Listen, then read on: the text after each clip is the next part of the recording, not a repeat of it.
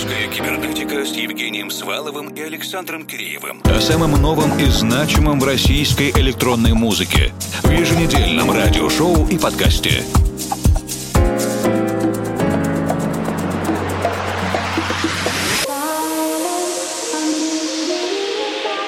Добрый вечер, дорогие друзья. Буквально через неделю наступят самые длинные дни и самые короткие ночи. Однако это не значит, что лето не сезон электронной танцевальной музыки и ночных клубов. Вы прекрасно знаете, как хорошо проводить время на летних верандах, террасах, руфтопах, у бассейнов и в других местах, где мы редко бываем зимой, чисто по природным, погодным причинам. Сегодняшнюю русскую кибернетику начинаем вместе с издательством Deeper Motion Recordings и обновленной версией 2023 года композиции «Тишина» Silence от Борингера 04 и Оскара.